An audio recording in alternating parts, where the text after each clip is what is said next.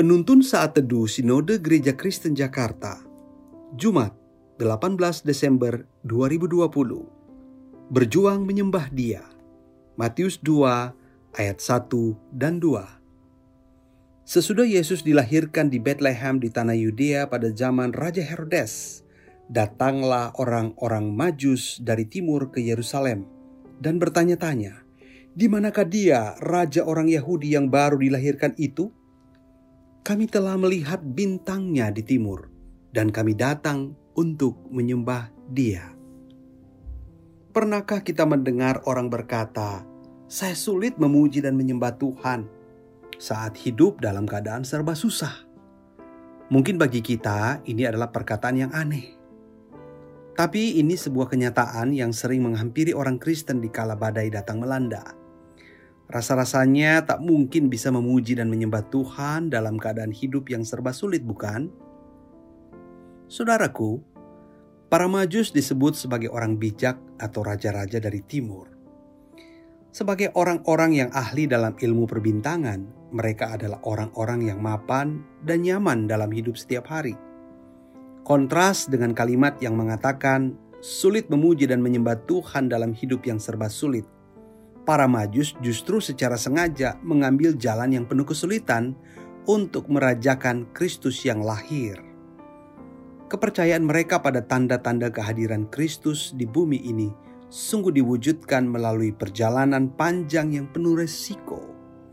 Bayangkan saja bahwa jarak 600 km yang mereka tempuh adalah jalan yang penuh resiko kehilangan segala-galanya. Pertimbangan untuk dapat bertemu dengan menyembah Kristus itulah yang menggerakkan mereka. Setelah bertemu dengan Yesus, mereka sujud menyembah Dia. Bagi mereka, Yesus jauh lebih utama dan jauh lebih berharga dari segala sesuatu yang dimilikinya.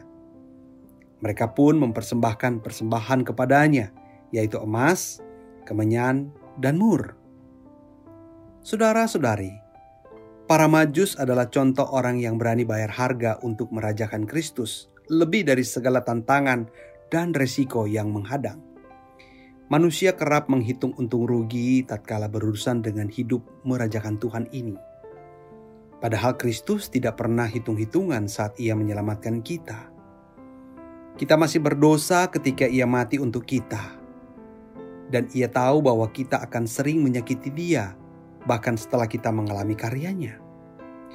Jika Kristus telah mengorbankan nyawanya sebagai bukti kasihnya kepada kita, maka kita patut menaikkan korban penyembahan kita kepadanya.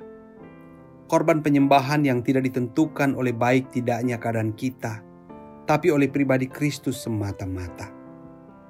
Berapapun harga yang harus kita bayar, Kristus adalah pribadi yang layak kita sembah, melampaui segala keadaan hidup kita hari-hari ini. Alasan tertinggi dalam penyembahan orang percaya adalah karya keselamatan Kristus atas kita. Inilah karya yang melampaui segala pergumulan hidup kita hari ini. Tuhan Yesus memberkati.